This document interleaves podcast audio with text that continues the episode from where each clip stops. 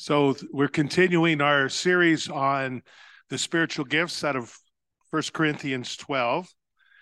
And um, I'm going to be talking about word and, words of knowledge this morning. Um, but first, I'm going to do a prologue. Well, actually, a preamble. Prologue is for writing. A preamble is for speaking. And um, and the reason is is because the key, I believe, the key to spiritual gifts is your motive what what motivates you out of your heart. I believe that's the reason why First Corinthians 13 exists where it does, in its sandwich, its Oreo cookie presentation of Paul describing the way gifts are supposed to work and then saying that all depends on love.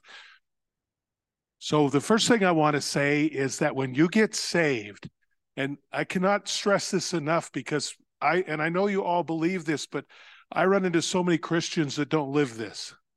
When you get saved, before before Christ came, there was a line, and everybody failed to get to it. And the law was created just to prove to them that they couldn't get across the line. It wasn't created to get them, get them across the line. It was created to show them that they could never get across the line to be righteous and holy before God. There was nothing they could do to get across that line. No matter how hard they tra- tried, they failed. So Christ came and died for us, shed his blood, that he could pull us across the line. And when you cross this line, you are now holy, you are now righteous, you are completely redeemed. And there is nothing you can do to improve upon that from God's perspective. From God's perspective, you're across the line. And no matter what your behavior is after that point, no matter how good you are or how bad you are, you always remain on this side of the line. Neither death nor life, nor principalities nor powers, nor things to come, and a whole bunch of other stuff that I can't remember right now, can separate you from the love of God. That is critical that we know that because we so much want to take responsibility for our own salvation and our own goodness and our own righteousness. And we constantly measure ourselves by ourselves on whether we're making it or not. And God's up there going, none of that matters. My son created it, so you made it. Now, I'm not saying that what your behavior here on earth doesn't have consequences, it does, but not in your salvation or in your standing in God. The reason that's critical to understand and I'll just share a little story about myself as I get ready to talk about words of knowledge. I was really young in the Lord when God started using me prophetically. And one of my very first prophecies was really big, affecting people. I'm not going to go into what it was because I don't have time, but it was heavy for the person I gave it to. It was explicit and right on the money. And by the time I walked back out the door, my head was kind of wobbling, you know. Whoa, am I special or what? I'm prophesying to this pastor stuff about his life and about the future. Am I not great? I am. I am special, but not because I prophesied, but because Jesus pulled me across the line. There, no gift makes you more special to God. No amount of your behavior makes you more special to God. And I hear this all the time because I have people come to me all the time wanting to be used in spiritual gifts and prophesying. And they're all like, they think it'll make them more special. It doesn't. God doesn't use you or love you because you do incredible things. We've got to get that through our heads.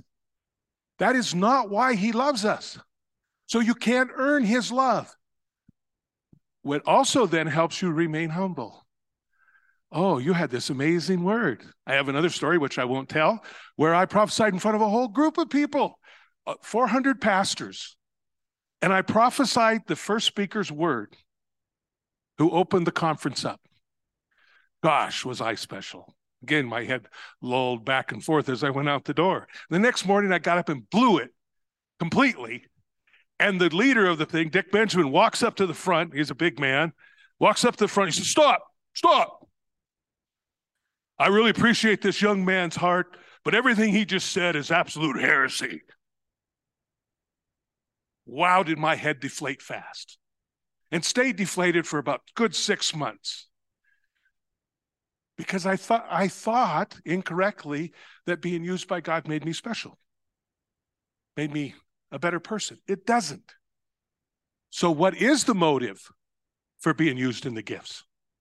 What is the motive for it?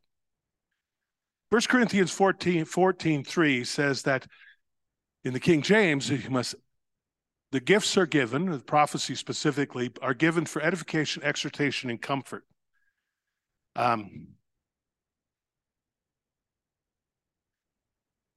to strengthen the people. In fact, in the NIV, it says they're made to, they're given to make them stronger, to give them hope, and to comfort them in their times of need. I like the NIV's approach to that. That's the reason you give you spiritual gifts is to strengthen people, to give them hope, and to comfort them.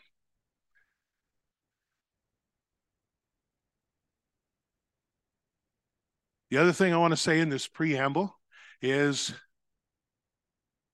and, and I, I see this, okay, I'm going to say something a little negative. I, I didn't want to, but I'm going to, because I believe this is a problem in the church today.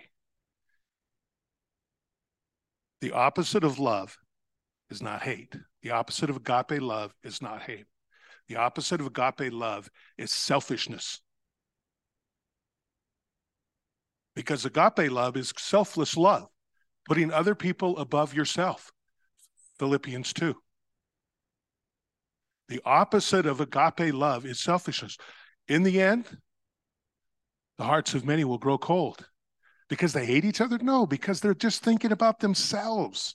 And I see this running so rampant in the church on all sides, where I want my thing to be special. I want me to be special. I want my ideas. I, I want me, me, me, me, me, me, me. I want it to be about me. And I do too. I'll be honest with you. I like it when it's about me. I like me most of the time. And I like it when people give me compliment. I, am not, I'm just being honest.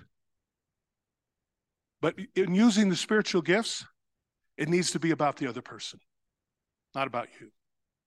It needs to be about making them stronger, giving them hope, and bringing comfort into their lives. So 1 Corinthians 12, 1, there we go. Now we can start using my slides. 1 Corinthians 12, 1 through 11. Now, about the gifts of the Spirit, brothers and sisters, I do not want you to be uninformed. You know that when you were pagans, somehow or other, you were influenced and led astray by mute idols. That, that piece of scripture right there is just worth spending a lot of time in, but I'm not going to spend any. Therefore, I want you to know that no one is speaking by the Spirit of God, says Jesus be cursed, and no one can say Jesus is Lord except by the Holy Spirit. There are different kinds of gifts, but the same Spirit distributes them. There are different kinds of service, but the same Lord. There are different kinds of workings, but all of them in everyone, it is the same God at work. Verse 7 Now each one of each one of the manifestation of the Spirit is given for the common good. To one is given the spirit of wisdom, message of wisdom, to another, the message of knowledge by the means of the same Spirit, to another, faith by the same Spirit, to another, gifts by healing by that one Spirit, to another, miraculous powers, to another, prophecy, to another, distinguishing between spirits, to another, speaking in different kinds of tongues, and to still another interpretation of tongues. All these are the work of one and the same Spirit. He distributes them, each one, just as He determines.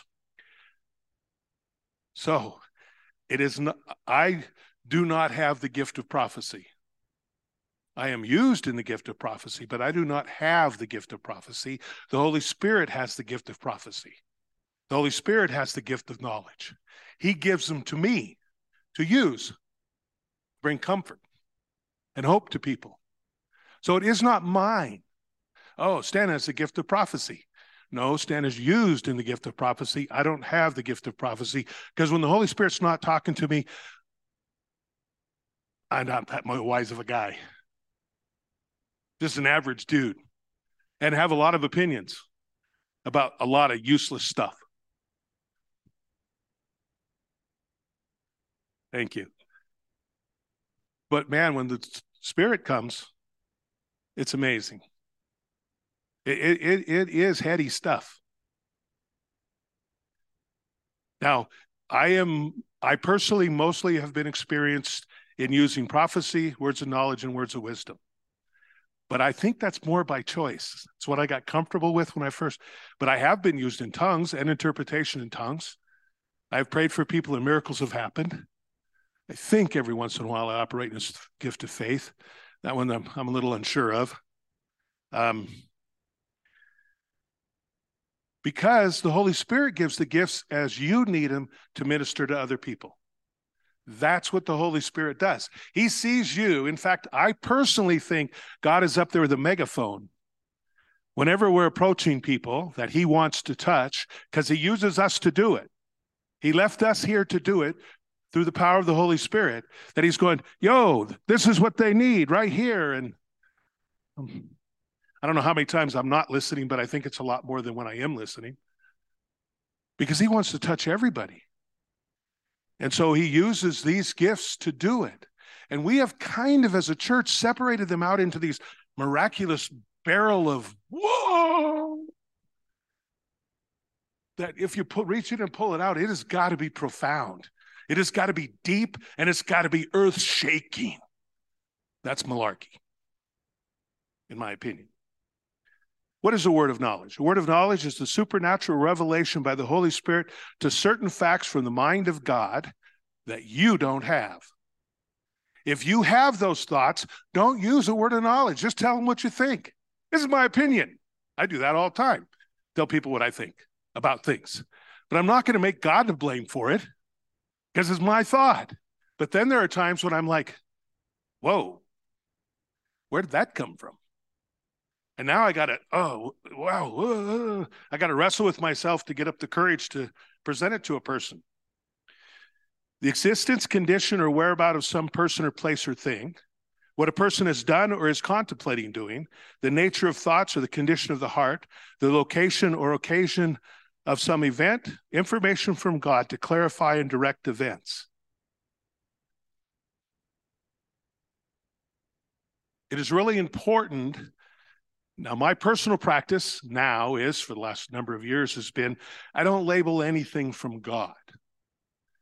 Because if it is from God, it's going to have the effect it's supposed to have anyway. Doesn't do any good. Oh, this is a prophecy from God. This is a word of knowledge from God. I don't, I quit doing that.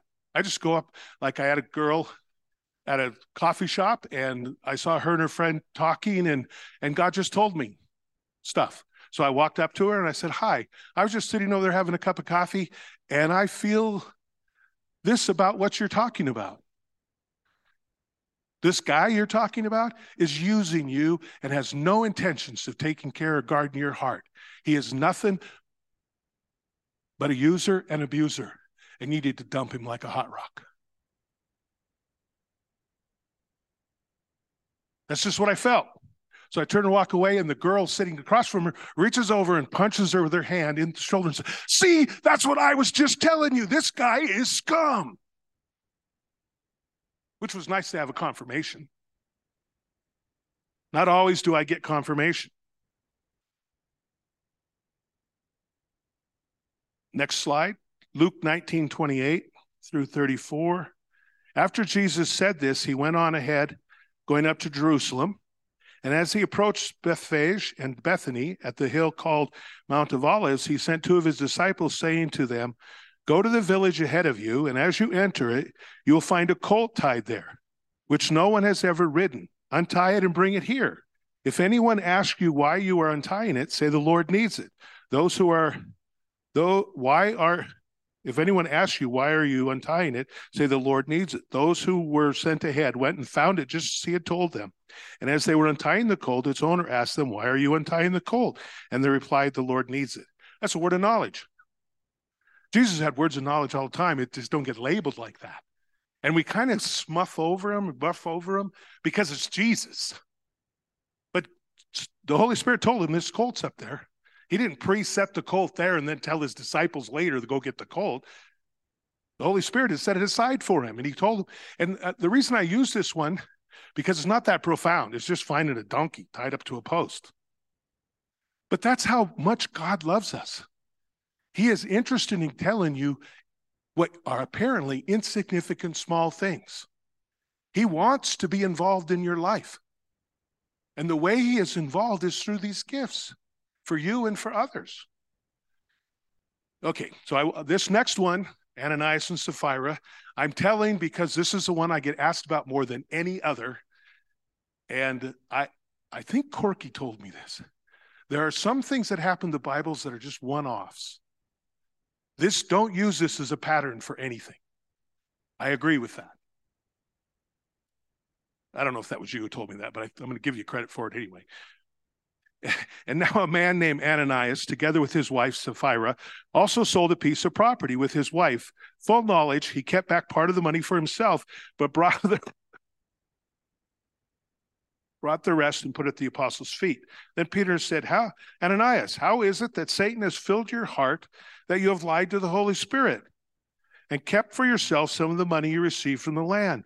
Didn't it belong to you before it was sold? And after it was sold, wasn't the money at your disposal? What made you think of doing such a thing? You have not lied to a human being, but to God. When Ananias heard this, he fell down and died and great fear seized all heard about it happened. I've had people say, wouldn't this be wonderful this happened today? Well, I guess as long as it didn't happen to me, because I've lied to God before, which is like one of the dumbest things in the world to do, because he knows everything. I have done it, and I didn't die. Hallelujah. So I'm glad it's a one off. But some young men came forward, wrapped up his body, carried him out, and buried him. About three hours later, his wife came in, not knowing what had happened. And Peter asked her, Tell me, is this price you and Ananias got for the land? Yes, she said, That is the price. Peter said to her, How could you conspire to test the Spirit of God, the Lord? Listen, the feet of the men who buried your husband are at the door, and they'll carry you out also. That moment, she fell down at his feet and died. When the young men came in, finding her dead, carried her out, buried her beside her husband. Great fear seized the whole church and all who heard about these events. No kidding. I'm not even going to try to explain why this happened uh, because I don't know. I don't understand it because it never operates that way ever again. And I know way too many people who lie to God and don't die. And I'm glad of that. The reason I tell this is because this is not one to pattern you're being used by God to talk to people. Where is the comfort, the edification, the hope? It isn't there. Now, were they words of knowledge? Yes, Peter had words of knowledge. You're lying. And Peter didn't kill them, nor did he ask for them to die. That's really important to see, too. Peter's heart was not for them to die.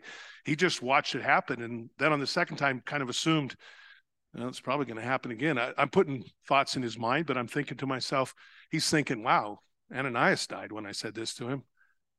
Is she going to plop? Yeah, I guess she is. Bummer. So, not always. Oh, wait, let me go to this next one. Let's go to Judas and Jesus and Judas. Caleb.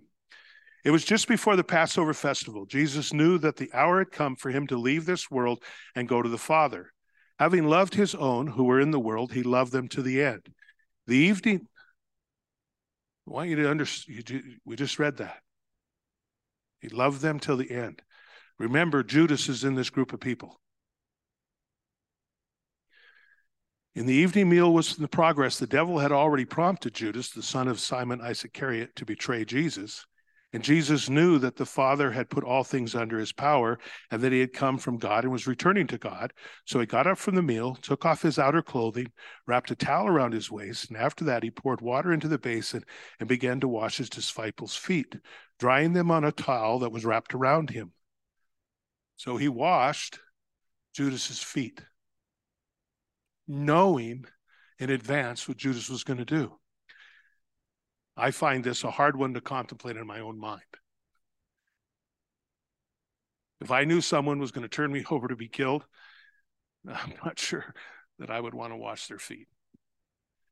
After he had said this, Jesus was troubled in his spirit and testified, Verily, truly, I tell you, one of you is going to betray me. It's the word of knowledge. His disciples stared at one another at a loss to whom, which of them he meant. One of them, the disciple whom Jesus loved, was reclining next to him. Simon Peter motioned to his disciple and said, Ask him which one he means.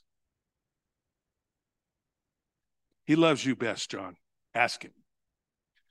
John tells us that, that Jesus loved him most. He's the only disciple to tell us that.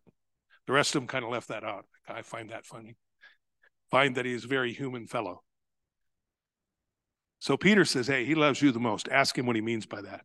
Lord, who is it? Jesus answered, is the one to whom I would, will give this piece of bread when I have dipped it in the dish. Then, dipping the piece of bread, he gave it to Judas, the son of Simon Iscariot. As soon as Judas took the bread, Satan entered him. So Jesus told him, What you're about to do, do quickly. It blows me away that Judas Jesus is telling him, I know what you're going to do. This is a word of knowledge. Judas is thinking he has sold him out in secret. But Jesus is just saying, I know what you're going to do. Now go do it. So I'm going to have Kelly Joe tell a couple of words of knowledge that she's had. Um, so one time, Leslie and I were visiting a church um, when we were early 20s, and um, the pastor there, I had this vision of a dark basement with things covered up. And so, which is not really something that, you know, I felt it was secret sin. And so that wasn't something that I was like, hey, I've got this wonderful word for you. So I talked to Leslie, and she was feeling the same thing. So we took him and his wife and the assistant pastor privately, and I shared the vision, and then Leslie shared her part of that and um, he did not receive it well. he he was very um, let's see what uh, he uh, strongly rebuked us. Um, and we were devastated because I mean we didn't really know him, so it's not like we had interaction with him. Um, and I would say for years after that we didn't prophesy, and we never saw him. I've never seen him again since. Um, but in we have found out that that was absolutely right on.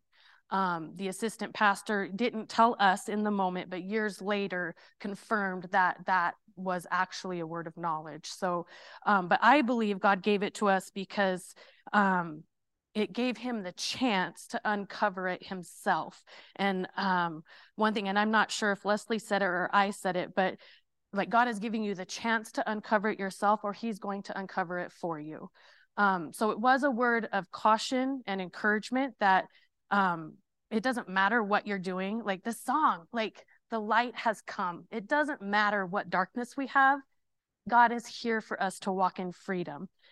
Um, the other thing, which those of you who know me, I love getting gifts and I love giving gifts. Um, it is one of my top love languages. Um, but this little um, thing here. It's like the thing that goes on your dishwasher. So there was this friend at work who recently um, came out of um, the religion that he had grown up in, and it was very devastating for him. It, he was shake. He believed it with his whole heart. And on our deployment in 18, um, he confided in me that um, it actually broke up his family. His wife was not willing to stay with him if he was not going to participate in it, and it he was heartbroken. Um, so it was his birthday party and there are certain things like those of you who know me like my memory is not the best. I don't remember everything i read. Like it is hit or miss. I imagine my mind is like a wall of gum and some things stick and some things just pop right out. Um so it's not anything of me um, and I am a great gift giver for those of you who've gotten gifts from me.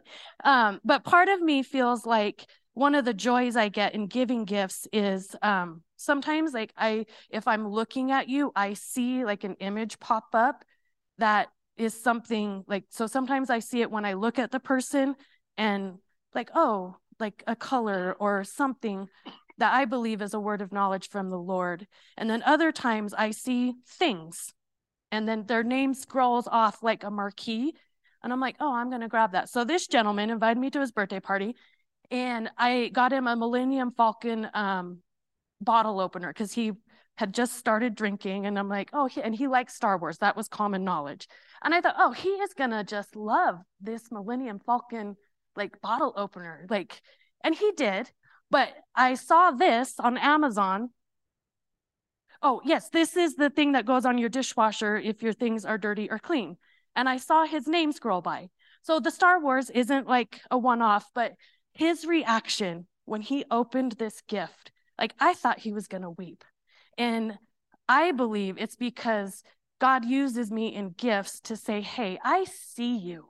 Like there is no way I would have known that this would this was like would touch his soul. Like there's no way. I mean, it's like a three dollar gift. Like so, I believe that's one thing that, at least for me, like I see things, and then it's because God wants to say, "Hey, I see you. I know you.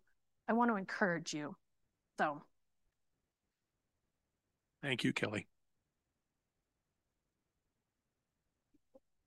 So I had her share those because they're examples of people being used in words of knowledge. But also, I wanted you to, I wanted you to see how um, one was pretty profound, pretty deep, and I remember seeing the. Uh, so it and it was a negative word, and they had three witnesses had witnesses come, and that's what I would encourage you to do. If you have a word that is going to be difficult or hard, word of knowledge or prophecy or anything, get witnesses to come and witness it. Now, if they hadn't done that, we wouldn't have known. It was like 10 years later, I ran into the associate pastor and he said he was asking me about the girls because he remembered. And he said, Oh, I just hey, I wanted to tell you that word they had, that was right on the money. The guy didn't receive it, but it was right on the money. It was proven completely true. But take witnesses, protect people. We don't ever want to embarrass anybody or or we don't. that's not what it's for. It was an opportunity, but I also want you to see, just like Judas, people don't have to respond. I had a word for a guy at Symbion Incorporated. It's where they make the artificial hearts.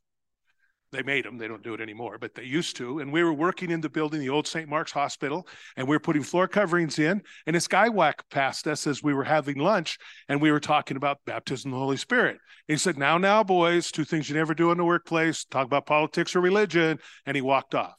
I went back to work and the Lord started showing me this guy's life. I mean, in detail, his problems with his wife, where he goes and walks in the mountains, the trouble with his kids, in detail. So I went and told him. He looked at me and said, Yeah, so? Not the response I would expect from a complete stranger. Um, and so, but that doesn't matter. Because it's not about me. It was about him. Now, I have no idea whether it did anything to him later. I have no idea. Um, but I asked him, Is this accurate? He said, Oh, absolutely. It's exactly what I'm doing. So I know I was accurate. He just wasn't impressed. I was because it was really detailed, but he wasn't. Um, okay, let's go to the next one there. Jesus and Peter. Oh, the other one is the reason I wanted to share the two together is because really a Yoda card that says clean and dirty. God's going to speak to you about a Yoda card. Yes. Because we have no idea what it means to other people. So don't ever discount God speaking to you about presenting something, saying something to somebody. Don't, don't ever discount that. So here's one Jesus and Peter. Simon, Simon, Satan has asked to sift you, sift all of you as wheat, but I have prayed for you, Simon, that your faith may not fail when you have turned back. Strengthen your brothers. But he replied, Lord, I am ready to go. I don't need the rest of that. Jesus tells him, I have word of knowledge that Satan has been asking the Father to deal with you. So he tells Peter this.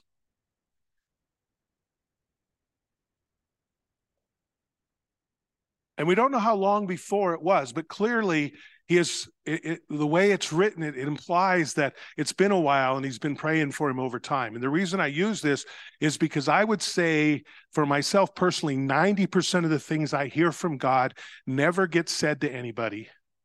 I just pray. I pray for them over and over and over. For as long as i feel the lord wants me to pray i have journals that i write the stuff in i go through them and and and and i feel like you'll see check marks. If you have, I don't want you to look at my journals, stuff I don't want you to see in there, but um, I, so as I'm praying through them, I put check marks by them, the ones that I feel like have been dismissed from praying for. I have no idea what's happening. And there's hundreds of, I've got lots of journals and I do it all the time.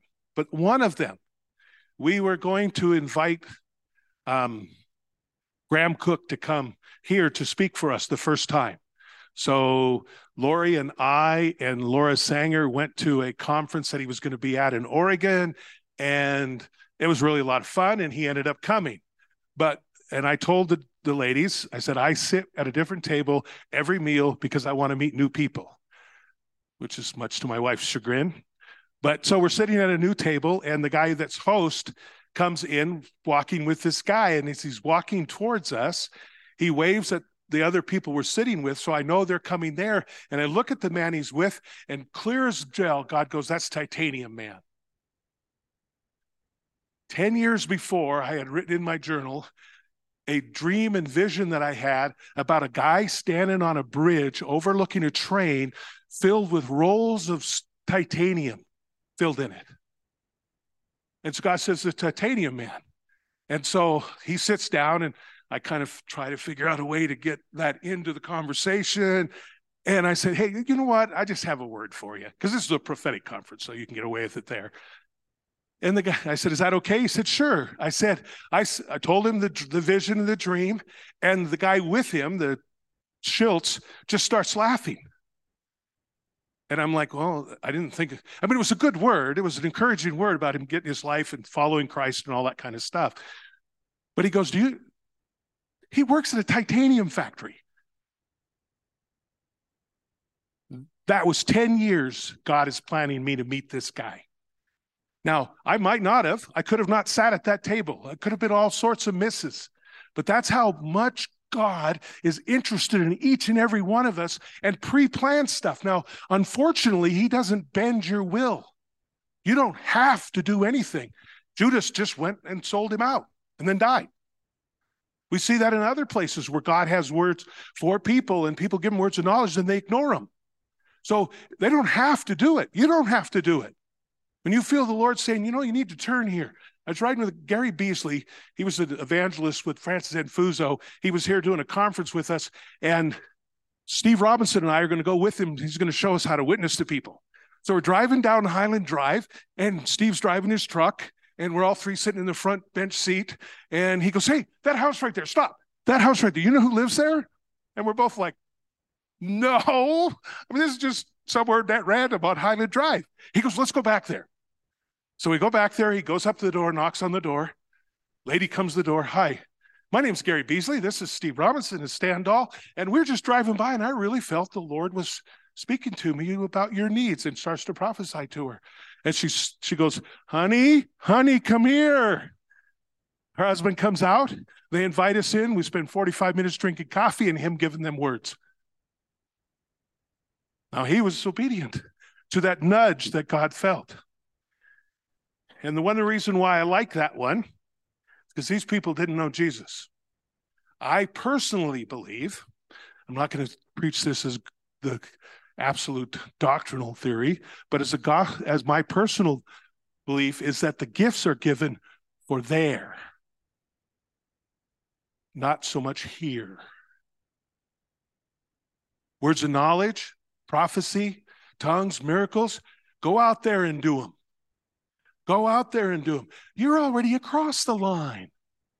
Now, I know we have problems, and I've had lots of words over the years, and I'm glad that I did. I'm thankful for them.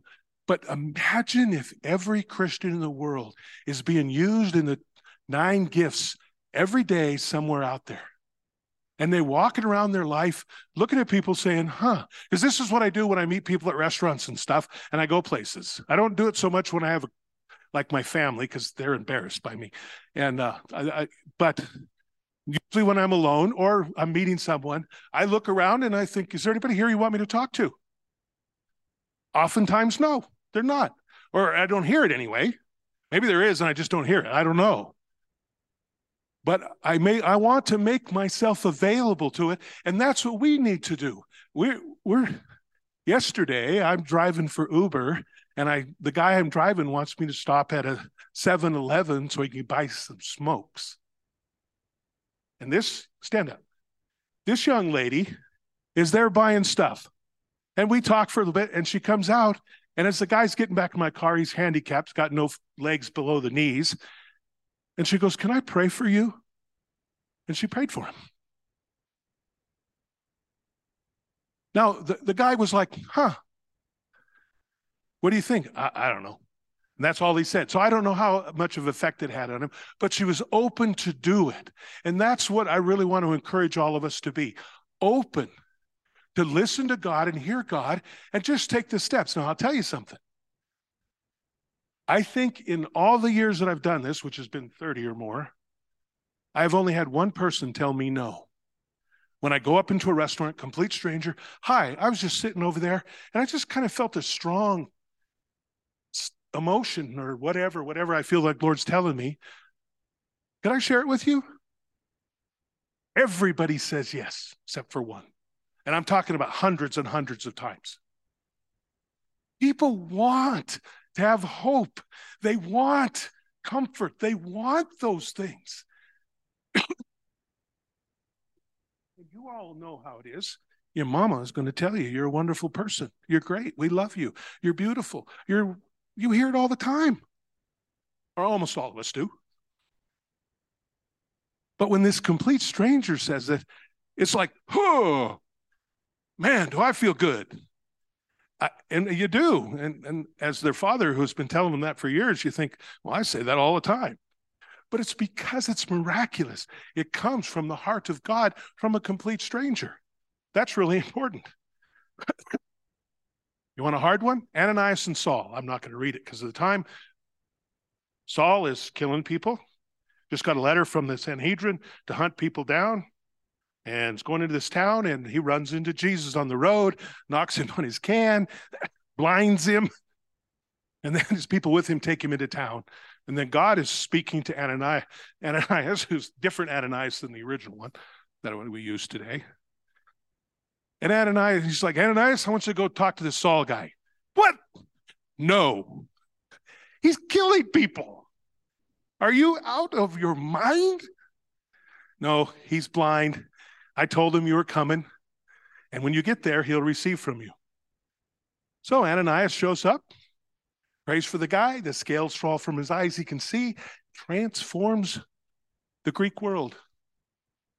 Ananias transforms the Greek world because he obeyed God and went and through God healed Paul's Saul, Paul then eyes Paul had a conversion experience accepting Christ and then was obedient to God. Because, just because this guy was like, I'm sure he was terrified. You know, you, you, you'd think that God would give you courage when he also gives you something to do. Not always. Sometimes he does. Another one is when Paul is traveling around the Greek world and he wants to go one place, and God, the Holy Spirit says, No, you're not going there. I want you to go to Macedonia. He sees a vision of a guy standing over there. They go to Macedonia, and it's when they meet Lydia, who transforms Macedonia because he was obedient to it. He didn't go where he didn't want to go, wasn't supposed to go, and he went where he's supposed to go. And there was a transforming encounter there because of it. So now, practical stuff a word of knowledge of God loves you. Is that a word of knowledge? I mean, for all of us know that God loves everybody. So when you tell somebody, I have a word of knowledge, God loves you. Really? Sometimes. Now, you can say that all the time without a word of knowledge. You can tell anybody anywhere God loves them. But then there are those times when the person is like, God can't love me. I am too evil. I am too bad. I have done too much. I have used his name in vain. I have murdered people. I have blah, blah, blah, blah, blah. And man, do they need to hear God loves them. That's a word of knowledge. So th- these are problematical ones. I, I just mentioned the other one. You, I don't believe I'm good enough. to be part of God. If I came to church, I would burst into flames. Malarkey. I've been a bad person.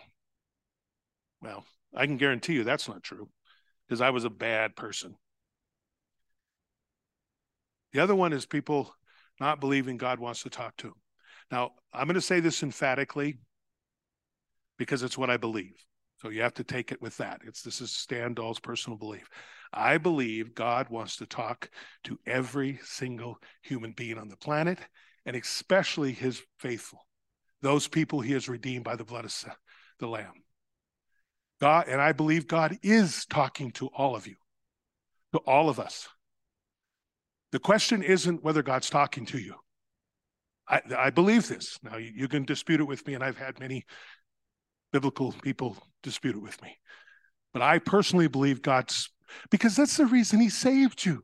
That's the reason because if all it was was to get you to heaven, he wouldn't he just take you? But why do we got to hang around here if the whole goal is just to get to heaven? There's got to be more to it than that. And that more to it is like 7 billion people around the planet who need to hear from God that He loves them. And He wants, they need to hear it from us. And so God wants to speak to you and He wants to use you in these gifts. And the only, I personally believe, the only reason He doesn't is because we're not listening. Or we're afraid and we're not listening or we don't think we're worthy and we're not listening. And as I said in my preamble, that's malarkey. You are worthy, and God wants to use you. And how that happens, because I can tell you something right now. I have been used thousands of prophecies over the years. I don't know how, I don't keep track, but I'm sure thousands of words of knowledge. And I am not special. I'm as big a schmo as the rest of you. There's nothing special inside of me other than I've been redeemed by the God. And fortunately, I had a the guy that led me back to the Lord, mistakenly on his perspective, told me, I'm like, how do I know though? He said, Well, God will talk to you. He'll just talk to you. So I started praying on my way home from work every day. And then God started talking to me started telling me stuff. And I believed it was true because this guy who led me back to the Lord told me this is the way God works. Well, about six months later, I was telling him about all these things God has been doing. And he goes, What? You think God talks to you? I'm like, Yeah. No, he doesn't. I'm like, Well, what do you mean? You're the one that told me. He goes, I didn't mean talk to you. I meant like signs and, you know, something, things happen or someone else saying a word to you. I wasn't talking that God Himself talks to you. Too bad. And I believe that. And I know that I'm not special, so I know that He wants to do that in all of you. I do believe there's people here, so I'm going to use a couple words of knowledge because this is what God showed me. I wasn't going to do this to begin with, but I got to be obedient. I believe there's people here, and I'm not going to point anybody out. They're having a hard time buying all this this whole Christianity thing, God loves me, da da da, partially because you don't think you're good enough, partially because faith is too hard to get your hand, uh, head around. You mean I have to believe in something I can't see, touch, smell? Yes. Yes. And God wants you to know that. And God wants you to know that He knows that. He knows that about you as an individual, that that's what you're thinking. And He wants to encourage you. He loves you. See, there, I just did it. The other one is, and, and I said this earlier, but I believe this is for an individual here. You have a clean slate. The only reason this stuff keeps ending up on your plate of what you did in the past is because you keep putting it up there. God came in with the blood of Christ and went, that's all gone. Forgotten as far as the east is from the west. We're no longer dealing with this. Now, you may have to deal with some of the residual of it, as we've learned in many of the teachings, but the guilt of it is gone. The shame is gone. It's wiped away. So if you're that person that's thinking to himself, "Oh no, look at me! I uh, uh, uh, look how bad I've been. Look, uh, whatever it is." That again is malarkey. It's not true. You've accepted Christ and He has wiped it away clean. He wants to start all over with you, brand new today. So quit putting that stuff back up on the plate. Leave it off. Amen. Amen. Can you put that last one up there? Now, one of the things I love about God is he's so practical. I didn't share this this one, but my partner and I had gotten the embassy suites job, 13 floors of a, of a whole hotel to do all the floor coverings in. And oh no, it's the last one. And I had a dream, word of knowledge dream, that we didn't get paid for the job. So I shared it with my partner. He goes, What are we going to do? I said, Well, I think what we ought to do, we talked about it and we decided what we're going to do is we're going to go down and tell them we want to get paid after every floor. So he went and told superintendent that, and he goes, No, we don't do that. I said, Well, you will in this case, or we're walking. you can't do that. I said, Watch me. They paid us after every floor was done. Six months later, we ran into one of the other subs that was there, and he goes, Hey, she goes, Hey, did you hear we're having a class action suit against that company for the embassy suites? None of us got paid. So we're suing them. You should join. I said, We got paid. She's like, What? How did you get paid? None of us got paid. Oh, I went and told them they had to pay me after every floor. Well, why would you do that? So I told her. God showed me in a dream. Oh, wow. I wish God would have showed me in a dream because we never got paid. In fact, the class action suit was dismissed and they never got their money, which is just a really natural thing. Although for us, it was tens of thousands of dollars. That's how important God cares about you as an individual. He'll even talk to you about stuff that has nothing to do with spiritual stuff. Amen? So now we're going to talk about non spiritual stuff because I'm done. But we've got things to do. Can you put that last slide up there? Global Day of Prayer is tonight. There's going to be over 300 people here. There are only 156 chairs set up here. There are 162 back there in piles back there. What I would like is if you can, I would like people to help put five stacks of seven chairs behind each one of these rows. And then if you can, help set them out so we can set up for 300 people coming. No word of knowledge here, just a plea for help. Otherwise, I got to do it by myself. Also, for those of you that don't want to stack chairs, you're like, I don't want to stack chairs. There are 20 tables behind that curtain over there that need to all be moved over behind this curtain over here. So avail yourself, and the tables are plastic. So if you think, oh, I'm not strong enough, yeah, you are. Just grab a buddy and move a couple tables. They're all plastic, so they're easy. Amen? I will. I wasn't sure how to do that, but I wanted to make sure I got this in there because we do need help. so I'm just going to pray that God would use all of us profusely in the gifts of the Spirit and words of knowledge. Father, I pray right now that you just would pour out your Spirit upon us as you do. Speak, speak to us, help each of us here to get words of knowledge, to bring comfort and, and hope, and to lift people up. Lord, speak to each one of us, God. Show us in places that was most unlikely. Let, let these words of knowledge even be miracles for us to see you use us like that. We just thank you for this. I pray blessings upon everybody here in Jesus' name. Amen.